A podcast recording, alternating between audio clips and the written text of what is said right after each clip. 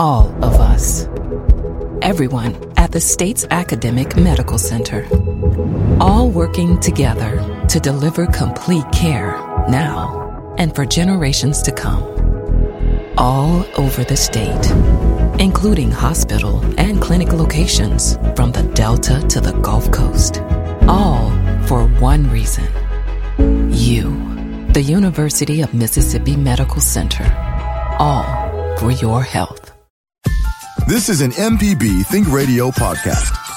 To hear previous shows, visit MPBOnline.org or download the MPB Public Radio app to listen on your iPhone or Android phone on demand. Hi, I'm Richard Gershon, the host of In Legal Terms and a professor at the University of Mississippi School of Law. If you miss a live In Legal Terms episode, find our podcast, inlegalterms.mpbonline.org.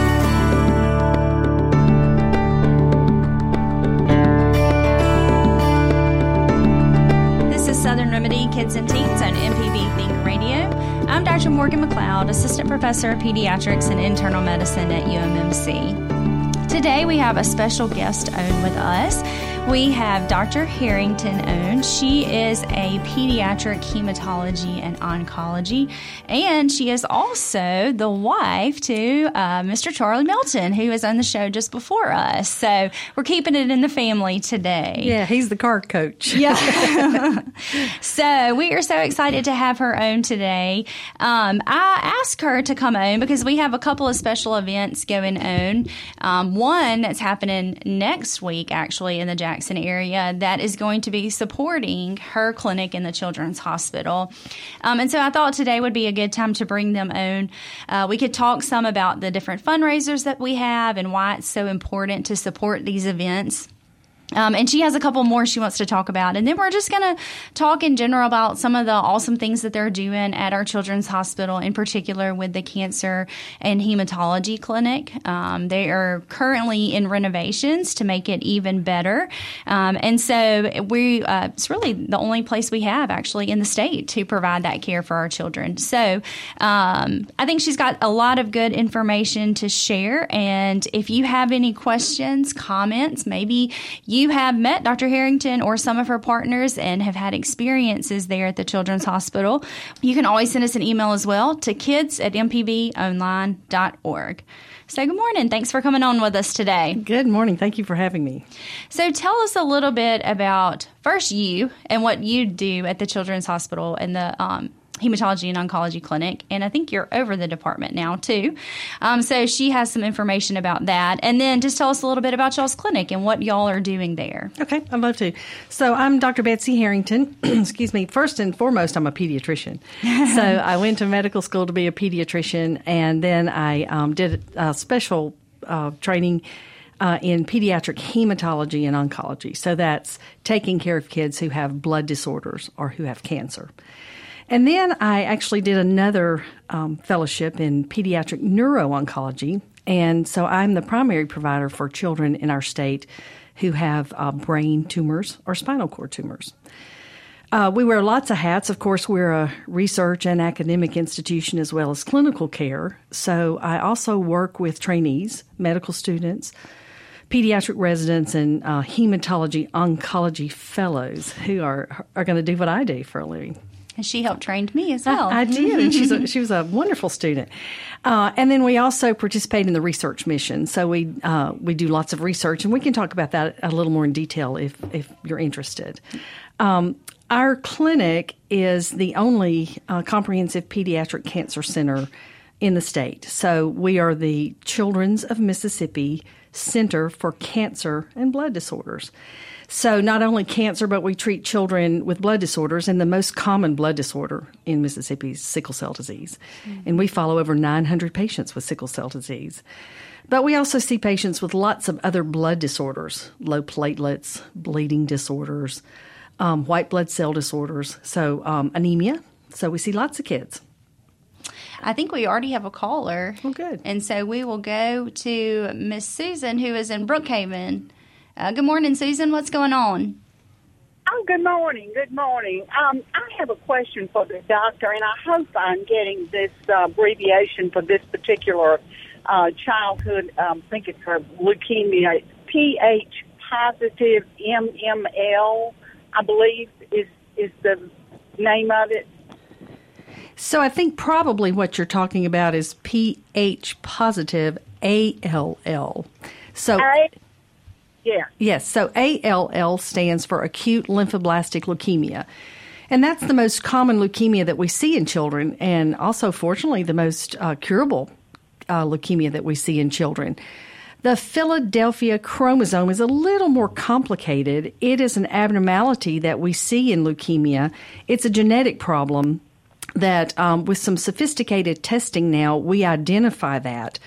The good news is, is when we identify that disorder, we also now have a very targeted chemotherapy for that disorder. So it improves the outcome for children who have Philadelphia chromosome. That's a genetic problem in the white blood cells. Um, for children who have that, we have um, increased cure rates because we have improved therapy. That is wonderful. I give blood regularly for a little uh, three year old child in my area um, when they have blood dried for him. And I, I, I don't, somebody had said that this was a chemo resistant form of leukemia, and, and I didn't know whether that was correct or not. I, it's, it's out. Well, it used to be um, more worrisome because we didn't have the technology to discover the abnormality. And now that we do, we have the chemo for it. So it used to be more resistant because we, we didn't know about it. We didn't know how to treat it. And now we do.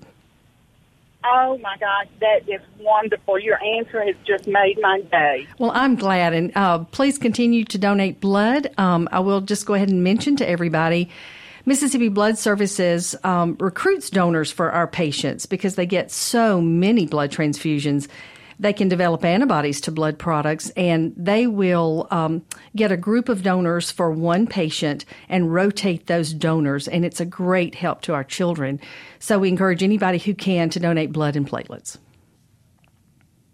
Have his number, like uh, if they don't call me for that specific blood drive, I have his ID that when my 65 or 55 days is up and there's not a blood drive in my area, I can go to a blood drive and specifically ask to donate for him. Yes, and then if you want to share that information, uh, let the blood services know, and they can they can share that information too if his parents um, allow that. Right. Thank you so much, and God bless you for what you do. Yeah, you have a great day. Thank you, Susan, for your call.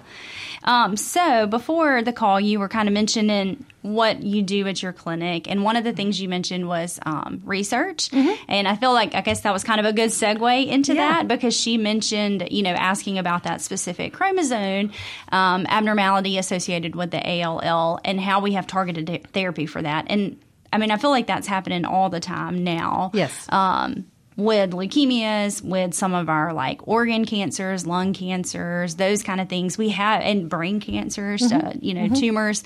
We have so much more targeted therapy, and that all happened because of research. So, um, can you tell us a little bit about that as well that y'all are doing? Yes. So we are members of children's oncology groups. So.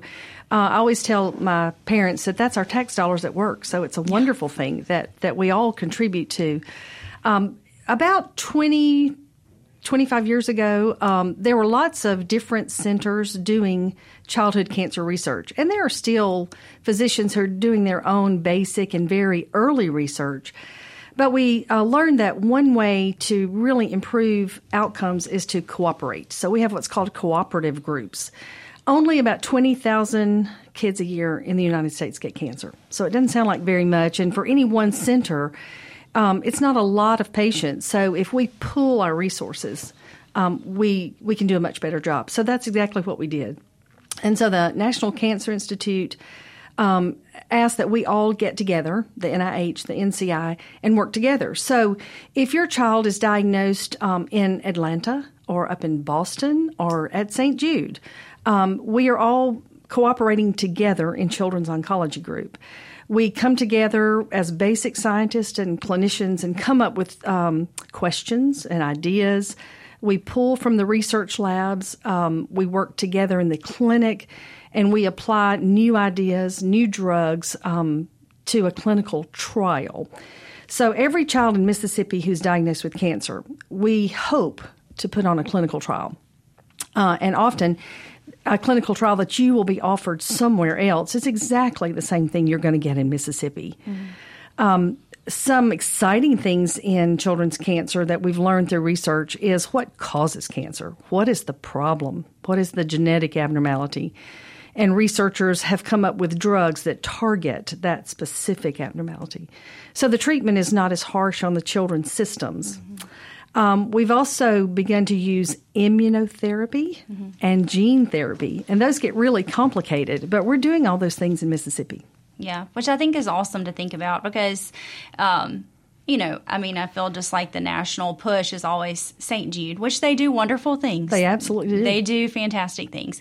But you get a lot of the exact same care here in Mississippi, which I think is so reassuring to hear. And um, not childhood cancer, but my dad did have cancer as well, a leukemia, and he had his treatment at UMC too. And I just can't say enough about all of our uh, hematologist oncologists because I work with all of them in the children's hospital all the way to the adult side, and y'all just do wonderful things here.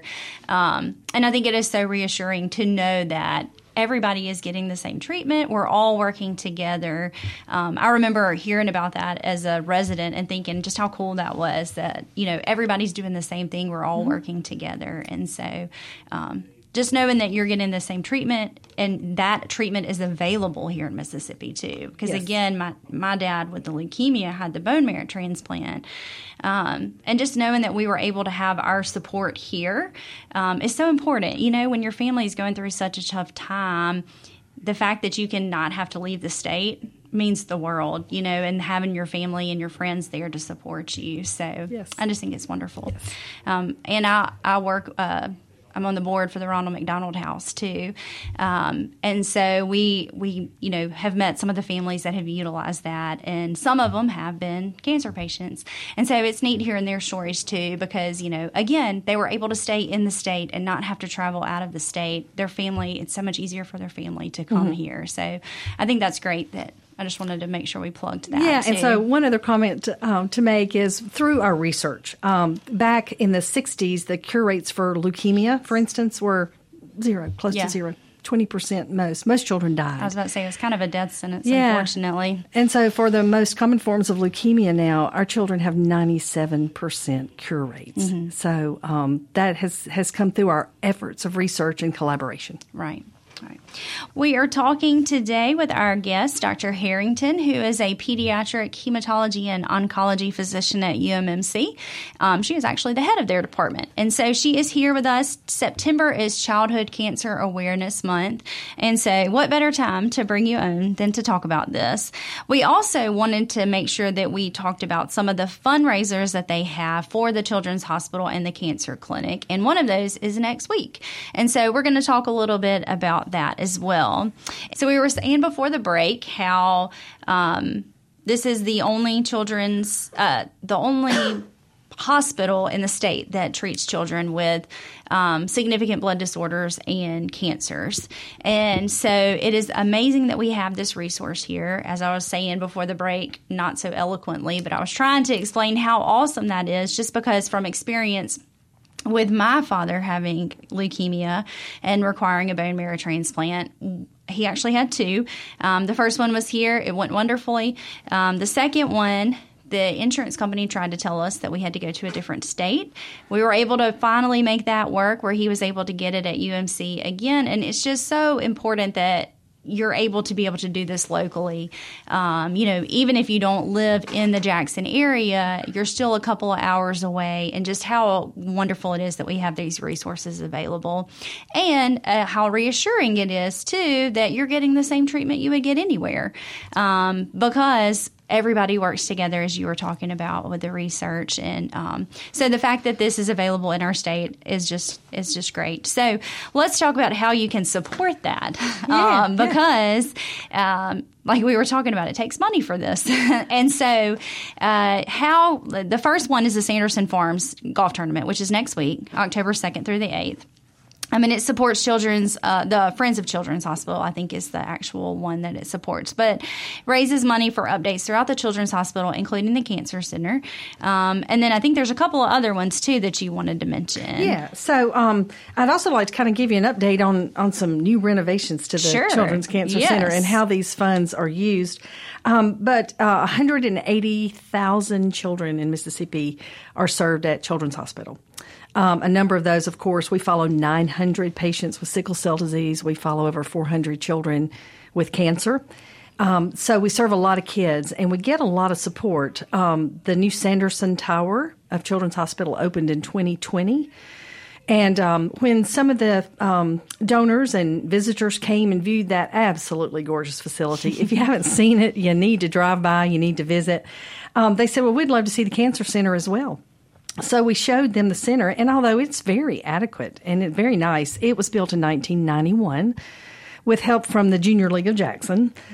Pardon me. Um, but it was 30 years old, and uh, we'd outgrown the space. Um, technology has also drastically changed, and we need services for our children. So um, some people quickly opened their pockets and donated um, for clinic renovation. And I can tell you a little bit more about that later, but other ways that we receive funding, um, we get um, over, well, last year, the Sanderson Farms Golf Classic um, gave Children's Hospital or Friends of Children a million dollars. And since 2013, I believe the number I was given was they've um, contributed 15.7 million dollars. Wow. So it's a it's an absolutely fantastic opportunity to go out uh, and have some fun. Um, this is sponsored by Wayne Sanderson Farms and the Century Club Charities. Um, and um, with help with Friends of Children's Hospital. You will notice if you go to the golf tournament, not only will it be fun to watch the golf, but um, there will be lots of faculty and staff from UMC uh, Children's Hospital. We volunteer our services. We man. Uh, I get to be on the 18th hole, which is exciting. Um, but we man the tournament. We help uh, even greet uh, anything we can be helpful. Um, so that's one way. We hope that everybody will come out and support um, the uh, Sanderson Farms Golf Tournament. And I looked at the weather because my husband is a huge golfer, so we go every year. Um, and obviously, we want to support the Children's Hospital too. But it's actually going to be in the 80s next Yes, be weekend. very too. nice. So I think it's going to be, obviously, it's probably not going to rain. we haven't had rain in forever, but the temperature is going to be in the 80s. I think it's going to be nice weather. So it's going to be perfect for everybody to come out and enjoy. Um, a sweet thing that happened this week: the uh, Sanderson Farms Championship winner last year, uh, Mackenzie Hughes, came to the Children's Hospital Oh, earlier this week, and he um, taught some of or helped some of our children learn to putt. Yeah. so it was very sweet. That's fun. So. Um, can I go ahead and talk about some other Sure, opportunities? There are a few more. Um, the city of Ridgeland Recreation and Parks is hosting a fundraising bike ride, um, and it's called Cycle Out Kids Cancer. Uh, and that will be on Saturday, October the 14th at 7:30 a.m. There is a 65 mile, a 44 mile, a 25 mile, and a 10 mile road ride excuse me, there's also a kids fun ride that's available.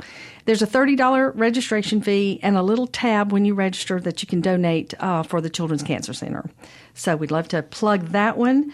And then um, our Children's uh, Center for Cancer and Blood Disorders will participate in Jingle Bell Jog. It's always in uh, the first or second week of December, um, and that is hosted by Southern um, Southern Ag, I Southern think. Ag Credit. Um, they've donated thirty thousand dollars uh, for the last uh, ten years, um, and those uh, funds go directly to our clinic renovation. So uh, we would uh, hope that everybody would go uh, to their website and sign up for that run as well. Yeah, I've done that one in the past a few times. I think they do like a 5K, a 10K, and a half marathon. So Yes. there's there's a whole big range um, of runs. So whatever you want to do, and it's it's usually good weather and it's fun. Um, You can get a group together and wear some kind of um, holiday themed. Yeah, that's what we did. That's what we've done in the past. So, and it's also really fun. I think they have a fun run too. Yes, so for for, the little ones. So I've brought my little cousins with me too, and um, we've done the fun runs and the 5K and 10K. So um, it's a good time. Yes, It is. It's yeah. a good time, and it's in December. So if you are a runner, you know that's kind of usually the some of the best weather because it's colder and cooler. So it's it's nice, Yeah. especially if you're going long distances. Yeah, So- festive. So Yeah, lots of fun. So there's lots of opportunities. People um, just make their own personal or private donations um, through um, through the hospital, uh, and it can be uh, those funds can be um, directly directed to the to the area of your choice. Of course, I'd love to plug Children's Cancer and Blood Disorders uh, through our, our foundation, our development office. Yes. So, so speaking of your clinic, um, can you tell us a little bit of all the different things that y'all do down there? Because yes. it's, uh, I know you've outgrown it, but there was lots of different things that y'all were doing now. Um, uh, you give infusions there. You give blood transfusions, uh, like infusions of medicines, blood transfusions. You have your own lab down there. Um, so just kind of explain a little bit about that, like what all you do in your clinic and why it's so important to make sure that it's up to date and state of the art. Yeah. So we um, we take care of lots of kids with blood disorders, and sickle cell is a very big part of our program. We do a lot of sickle cell care and research as well, and we have a um, very vibrant um, sickle cell team. So we have nurses who are specialized in sickle cell care. We have doctors who that's their area of specialty. Sickle cell patients have a whole host of problems um, that go along with um, their blood disorder. Um, we have a chronic transfusion program and we probably have 150 children um, in Mississippi who come to our infusion center, and they get a blood transfusion every month. Um, the infusion center in our previous clinic was just an open space, and we had um, infusions for blood and chemotherapy and platelets or whatever the child needed. Um, in our new center, there will be, um, let me actually look at the number. There are 20 semi private infusion bays. Wow. We're so excited That's about very nice. Um, so the patient and their parents can kind of tuck themselves in a little infusion area. They'll have uh, a bed or a chair, a bedside table, but they'll also have some real sophisticated electronics mm. so they can uh, watch TV or do interactive type work. Um, we have school teachers uh, in our clinic. So, in fact, we have them throughout Children's Hospital. But because our kids are at the clinic so often, um, we also try to keep them up to speed um, with their classmates. So they do their schoolwork while they're there. So it'll be really important. Um, other things that we do, of course, we give chemotherapy on an outpatient basis. We give immunotherapy, which is a new way of treating cancer and other disorders. Um, so we need a, an infusion center, and our new infusion center will be much bigger. Um, previously, we had eight exam rooms for all the patients that we see, and that's going to be um, uh, increased to 14 full exam rooms so that we can see our patients. Um, not only do we have school teachers, we have psychologists mm-hmm. who help assess um, the cognitive and emotional needs of the patient and the families. Um, we have specialized chemotherapy nurses. We have specialized research nurses who that is their job. We have nurse coordinators who help coordinate care so that a child gets everything they need from a from a really expensive or unusual medicine to medical equipment. Um, trying to think of other things that we do. Um, child life. Yes, so we have child life specialists, and they are so valuable. Mm-hmm. They help children who are going through very stressful time in their life. Um, mm-hmm. Um, they work to help children through the emotional aspects of having to get a needle stick or a port access or just need something to do for their eight hours of chemotherapy. Mm-hmm. Or hold graduation ceremonies oh, yes, and all the yes. other things that y'all have done down there in the in the hospital too. So. Yeah, we have a special ceremony that they coordinate for children who complete therapy, and it's called the bell ringing ceremony. Mm-hmm. I'm sure people have seen that in other places, but it's really special and meaning for children who finish their treatment. Yeah. So you can see there's lots of moving parts, lots of people involved um, in these clinics, and so that is why the support is so important. So if you can, you know, come out and support some of these events, or if you can't make it, you can make a direct donation too. That would be awesome. So this is Southern Remedy Kids and Teens on MPB Think Radio. We are talking today with Dr. Herrington, who is a pediatric hematology and oncology physician at UMMC. September is Childhood Cancer Awareness Month, and so we are talking today about their clinic um, and what all the amazing things they're doing over in their clinic in the Children's Hospital.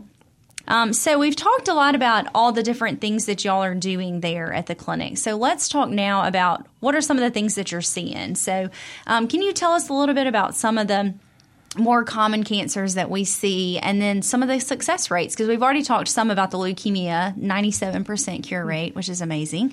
Um, but tell us a little bit about some of the other ones. Okay. So um, i did want to plug too it's um, it's the uh, national awareness month for cancer but it's also the national awareness month for uh, sickle cell disease. Oh, so didn't know that. um, in our clinic you'll see us wearing yellow ribbons and also red ribbons. Okay. um, so we'll talk about both of those. But as far as cancer the most common cancer that we see in children um, it's really kind of a tie between acute leukemia which is um, cancer of the blood the white blood cells and also um, brain tumors so we see about 4,500 cases of brain tumors and about 4,500 cases of leukemia in the United States per year. And it doesn't sound like a lot, uh, but it takes a lot of care to take care of those children, and their treatment is uh, fairly prolonged.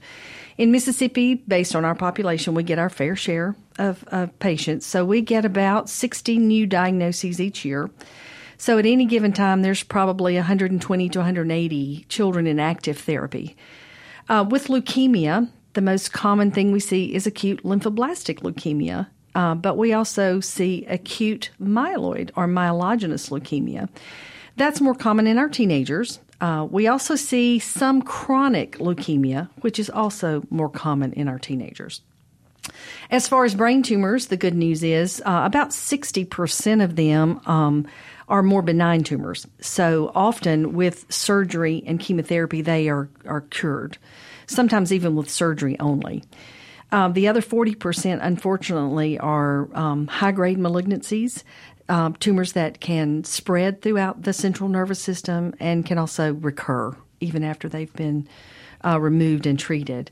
So we are still actively working on that 40%. We need to make progress. That's one area, unfortunately, where kids, uh, we still have um, increased mortality uh, from brain tumors. Uh, but we're working on it. Um, 60% though are cured. Um, we see a lot uh, uh, other types of tumors that we see that are less common, but still uh, we see would be uh, tumors related to the kidney. Um, there's one tumor that occurs in the adrenal gland just on top of the kidney called neuroblastoma, and we also see Wilms tumor. Um, Wilms tumor is highly curable, and most children are cured. Um, neuroblastoma, when I first started in medicine, uh, we quoted cure rates of about 30%. Um, and now we're seeing um, m- most kids survive their neuroblastoma. And that's because of the things we talked about, different kinds of treatment. Um, so in the past, we had cytotoxic chemotherapy. That's the chemotherapy that we all know about that makes your hair fall out, makes your mouth sore, can make your blood counts drop. But now we have immunotherapy in um, for treatment, and that actually targets um, the and helps the immune system target certain markers on cancer cells like neuroblastoma. And um, so we have those children who are cured and don't relapse. Yeah. And I feel like that's probably improved even from when I was in residency, It is. which was t- uh, 11 years ago. Yes, I mean, because neuroblastoma was was not a great diagnosis then. They still didn't have, I mean, it was better than 30%, but I still feel like it wasn't that much better than 30%. So Yes. that's amazing. You are correct. All right, we have a caller, so we will go to Renee, who is in Brandon. Good morning, Renee. What's going on? Hi there. How are y'all doing today? Doing great. Um, I had a question for Dr. Herrington. I used to actually work in the Children's Cancer Center 20 something years ago. I know who you are. the- Do you know? I, thi- I think I know who you are. Exactly right. Yes. Yes. Yes. Worked there over 20 years ago, first floor, you know, before the Children's Hospital was even on top of it. Tell me a little bit about what is going on in the laboratory services that take place there in the Children's Cancer Center. I know it has come so far Yes. since I was there, you know, 20 something years ago, you know, we were doing you know, bone, marrow bone marrow biopsies, of course, doing checking the children's platelet count, doing CBCs. What's changed and, and what's still the same? I guess, you know, just listening to you guys just made me feel nostalgic and how much of an impression that place left on my life and those, you know, how much I, you know, they were special, and I and I had a great experience working there. Yeah, So what's new, Dr. Herrington? I'll, I'll tell you, and I can tell you that uh, the impression that you make on those children um, is amazing. And so the children, as you know, all uh, go through the lab services, right? And so they Yes, know those yes. ladies uh, very well uh, and gentlemen. Um, so the things, uh, some things that are still the same is we need a blood count immediately when the child gets there. It helps us to dictate care as far as their chemotherapy um, certainly helps us to make a diagnosis. But one thing that has significantly changed over the years is our ability to quickly diagnose um, leukemia. So certainly the lab tech can see an abnormal cell and bring that right to our attention, and that's why we rely so heavily on our uh, medical technologists. They're wonderful and we lean on them all day, every day. Uh, but when they let us know that there's an abnormality, we used to do all kind of special stains, and that took hours, and then and you had to interpret those. Um, we do bone marrow exams and send those over to the pathologist, and that takes several days for an interpretation. But what we do now is called flow cytometry. Uh, and it um, we we did that I'm sure some some years ago, but it's um, much more sophisticated and easier to obtain. So we take a blood sample, um, they mix it with some radio labeled um, markers or antibodies, and then those antibodies bind to the uh, the white blood cells. They run them through a what's called a cell sorter, one at a time, and they can literally look at millions of cells at one period. And they sort those out into a beautiful profile, and they can call us back within just an hour or two uh, and tell us the specific markers and the type of leukemia that we're dealing with. So we're able to give the parents information quickly. We're able to initiate treatment quickly.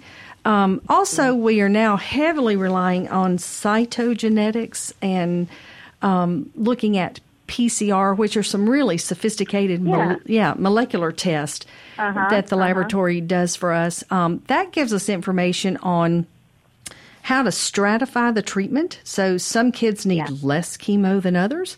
Some have markers, like a, a caller who called in just a few minutes ago about a Philadelphia chromosome. When we pick Yeah. those up on those tests, then we know how to um, tailor the treatment specifically for that child. Um, so um, it there the you know the laboratory the techs are just vital parts of a child's treatment. Right, right. I know, you know, that was 20 something years ago, and cytogenetics was a specialty. I mean, that was Yes. something we'd have to send off, and even the stains, you know, had to be sent off and things like that. So there was that wait period of, oh my gosh, what is it going to be? You know, I am so, so thankful for you guys and what you do. And the technology has come so far from what, you know, from what I'm hearing. And that, you know, that clinic, you, those doctors, y'all are a treasure here in the state of. Well, thank you. There is no doubt in my mind. Well, and we no say doubt. we say that we stand on the shoulders of giants, and you're one of those giants. So thank thank you for Oh, your well. for everything you've done. Ah, I've thoroughly enjoyed it. So y'all have a great day. Thank you so much. I appreciate Dr. Herrington. Yeah, thanks for your call. Thank you, Renee, for your All right. call. Uh-huh. That's amazing. I didn't know y'all could do flow cytometry in an hour. Uh, it, it, it it's not always as quick as an hour, but, But, it depends yeah, on uh, how that- many samples are lined up. Yeah. But we usually can get results uh, by the end of the day for sure. Yeah, that's amazing. I feel like even that has changed too. Yeah, Because like that was like a thing that had to be sent off used to. So that's amazing. So, one exciting thing that we're doing now through our research efforts and children's oncology group is called Project Every Child. So, every child that's diagnosed with a malignancy, blood or solid tumor, is offered the chance to participate, and we send samples to um, a central uh, lab who does molecular testing and what's called methylation profiling. Um, that's done through our tax dollars, free of charge to the family, uh, and provides valuable information for treatment. Yeah, it's amazing. I I know. Uh, some of this is over my head too, as a you know general pediatrician and internal medicine physician. Um, so I'm, I'm sure a lot of this can be overwhelming, but it's just amazing the strides that y'all have made and. Um, you know the the targeted therapies. I can't stress that enough too, especially because uh, some of these targeted and immunotherapies are not true like chemotherapies too. And um, I've tried to explain that to some of the patients. You know, it's not. You know, you uh, these are kind of different. I mean, they Yes. ki- kind of similar, kind of different, you know, whereas our, our chemotherapy kills a lot of cells. This is more geared towards specifically and the complexity that it takes to do these tests and the research, um, you know, the, the, the information that y'all gain from that is just invaluable. It's amazing. Um, so again, like you know, it's it's incredible what y'all are doing over there, and it's so important. I can't stress enough to support the Children's Hospital, and um, you know, make sure that you're you're supporting them. Go to the golf tournament next week. Go to the bike. Go to the run later in December, um, because what y'all are doing is just incredible. And thanks, Renee, for bringing that up. I don't I don't think you were expecting No, that no, call, but a- but I think it was awesome, and I can't stress enough too that y'all really are doing amazing things over there. So So one other thing I'd comment our um, that's improved is our radiation therapy too. So Oh, yeah. we have such sophisticated technology now Mm. that can tailor radiation therapy so that we target the tissue that's abnormal, but we spare the tissue that's normal. And so we have a wonderful radiation oncology group um, in Mississippi at UMMC as well. yeah, is it the same as the adult one? I don't even know. Is it the same group? They do all the same. Same group, but some of the physicians who are specialized for pediatric Okay, radiation awesome. oncology. Yeah, okay. We are talking today with Dr. Herrington, who is a pediatric hematology and oncology physician at UMMC. And she is talking to us because it is uh, Childhood Cancer Awareness and Sickle Cell Awareness Month. I did not know about the sickle cell awareness. Yes. Um, and that's kind of what we're going to segue into talking t- about in our last little bit um, is the treatment advances that we have for sickle cell. We do have a caller on the line, so we will go to John. Good morning, John. What's going on? Good morning. I want to note that you have not mentioned your name, so I've heard of Dr. Herrington, but not of you. Oh, sorry. I'm Dr. McLeod. I'm the one that, that hosts the show every Thursday. I guess I just assumed y'all got sick of me saying my name. No, But- you need to you need to to, to brand yourself. More. well, I'm I Dr. have- Morgan McLeod, so. I have two questions. Sure. Uh, first one is, um, where does the Dr. see technology uh, impacting hematology, and what kind of uh, of uh, remedies and procedures do you see uh, ten or twenty years from now? Um, so it's very exciting, and so much has happened in the last um, decade. I can't wait to see what happens in the in the coming decades. But um, for we've mentioned for cancer treatment, um, more targeted type therapies, helping our own immune system fight our cancer. And um, of course, we have um, new and safer ways to do uh, bone marrow transplant or cellular therapy. Um, we were just about to talk about sickle cell disease, but there's some really exciting things in sickle cell disease. Um, lots of, of ways we treat sickle cell disease, but one of the exciting things on the horizon is gene therapy. Um, and we also have something called a haplotransplant. So um, if you'll hang on and listen, we'll talk about that in just a minute. Uh, if I can ask my other question with regard to um, stem cell therapy, is that the same kind of stem cell therapy that they're doing research on for joint replacements and things like that? I'm sorry, for what? For joint Oh, replacements. joint replacements. Um, you know, I'm a pediatric cancer doctor. I don't know the answer to that. Okay. Well, Yeah, Dr. just McLeod may, rest ha- of the show. yeah, Dr. McLeod may have some information. I don't know a ton about it. I've just seen, uh, I've actually had one patient that had it done um, for her niece. Um, it wasn't successful, unfortunately, and Sure. ended, uh, ended up having a replacement, um, a full Sure. knee replacement. But um, so I don't know a ton about it. I know there is a lot of research going on um, with that. Um, but I'll have to ask. I'll see if I can get back to you. I have a friend who's an orthopedic surgeon. And I can ask him a few questions about that, and um, I'll try to give y'all an update in the next week or two. Thank you. Yeah, thanks for your Yeah, call. it might be a good topic for another show. Yeah. um. So tell us a. I will. Let's go to our, our caller real quick because he actually has a sickle cell question, Okay. and then we'll finish that about the gene therapy because I do want to talk about that Yeah. and the transplants too. So we'll go to Bill. Good morning, Bill. What's going on? Hey, good morning. Um, I heard you mention that this is um, National Sickle Cell Week or Aware, yeah, awareness month. awareness. And um, I, I just wanted to uh, impart a, a, a interesting fact that my father, who was a pathologist, told me a long time ago that the reason sickle cells are shaped like a sickle was because it was an evolutionary defense mechanism that the um, um, blood cells of the natives of Africa that were exposed to malaria, um, the cells formed into a sickle because it was a defense to malaria. You are you are correct on that. So um, patients are are sickle forms uh, are more resistant to malaria. Um, so um, you mentioned Africa and, and that area of the world, and so the African American population um, that is where we see this um, abnormal gene in sickle cell disease. Yeah, well, you know, it's a terrible disease, but um, at least they've got immunity to malaria. Yeah, unfortunately, we don't see much malaria in Mississippi. Yeah. Yeah. okay, that's all. Yeah, thanks for calling. Yeah, I remember learning that in med school. Yeah, that was one of the yeah. the things was that it was. Uh, they think it was probably something evolutionary, like Right, you said, as a protective measure, um, because people with sickle cell can't get malaria. Yeah, so. it would be interesting um, to go read about it. Yeah. that's true. Okay, we've got a little bit of time left. So, speaking of sickle cell, because Yeah. we have a, I don't know the numbers, but I'm sure it's crazy numbers with how many patients that we have, unfortunately, in the state of Mississippi with sickle cell, um, because it is a very prevalent disease.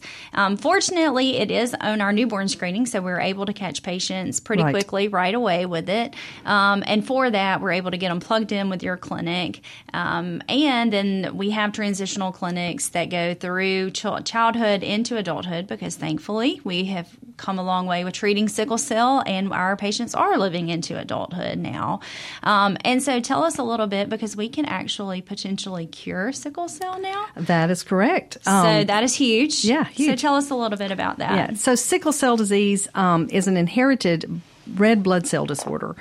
So um, patients who have sickle cell disease are born to parents who are both sickle cell carriers. We have two genes for sickle cell, and um, those who have inherited one abnormal hemoglobin from their parent, um, that's called sickle cell trait, and those. Um, people fortunately are asymptomatic. Um, but if the trait is passed from both parents to the child, the child will have sickle cell disease. And basically, their red blood cells under stress um, deform and become misshapen in a sickle form. Um, they stick together. Um, they decrease blood flow in vessels, and then when they rupture or hemolyze, they damage the vessel. So then there's scarring and narrowing, and it's just kind of a vicious cycle. So any tissue in the body or organ or brain uh, that receives blood supply can be damaged. Um, many years ago, before I started in medicine, um, children, um, because they um, they infarct their spleens, they're susceptible to infection. Um, they died of infection. So now, just simply putting them on daily penicillin, we've had um, significant increase in lifespan.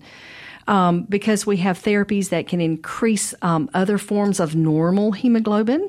We can put them on some oral medicine called hydroxyurea that um, improves their overall condition. Um, we give blood transfusions, but the exciting things now is we can do a bone marrow transplant and we can replace those abnormal blood cells. A bone marrow transplant is a big deal.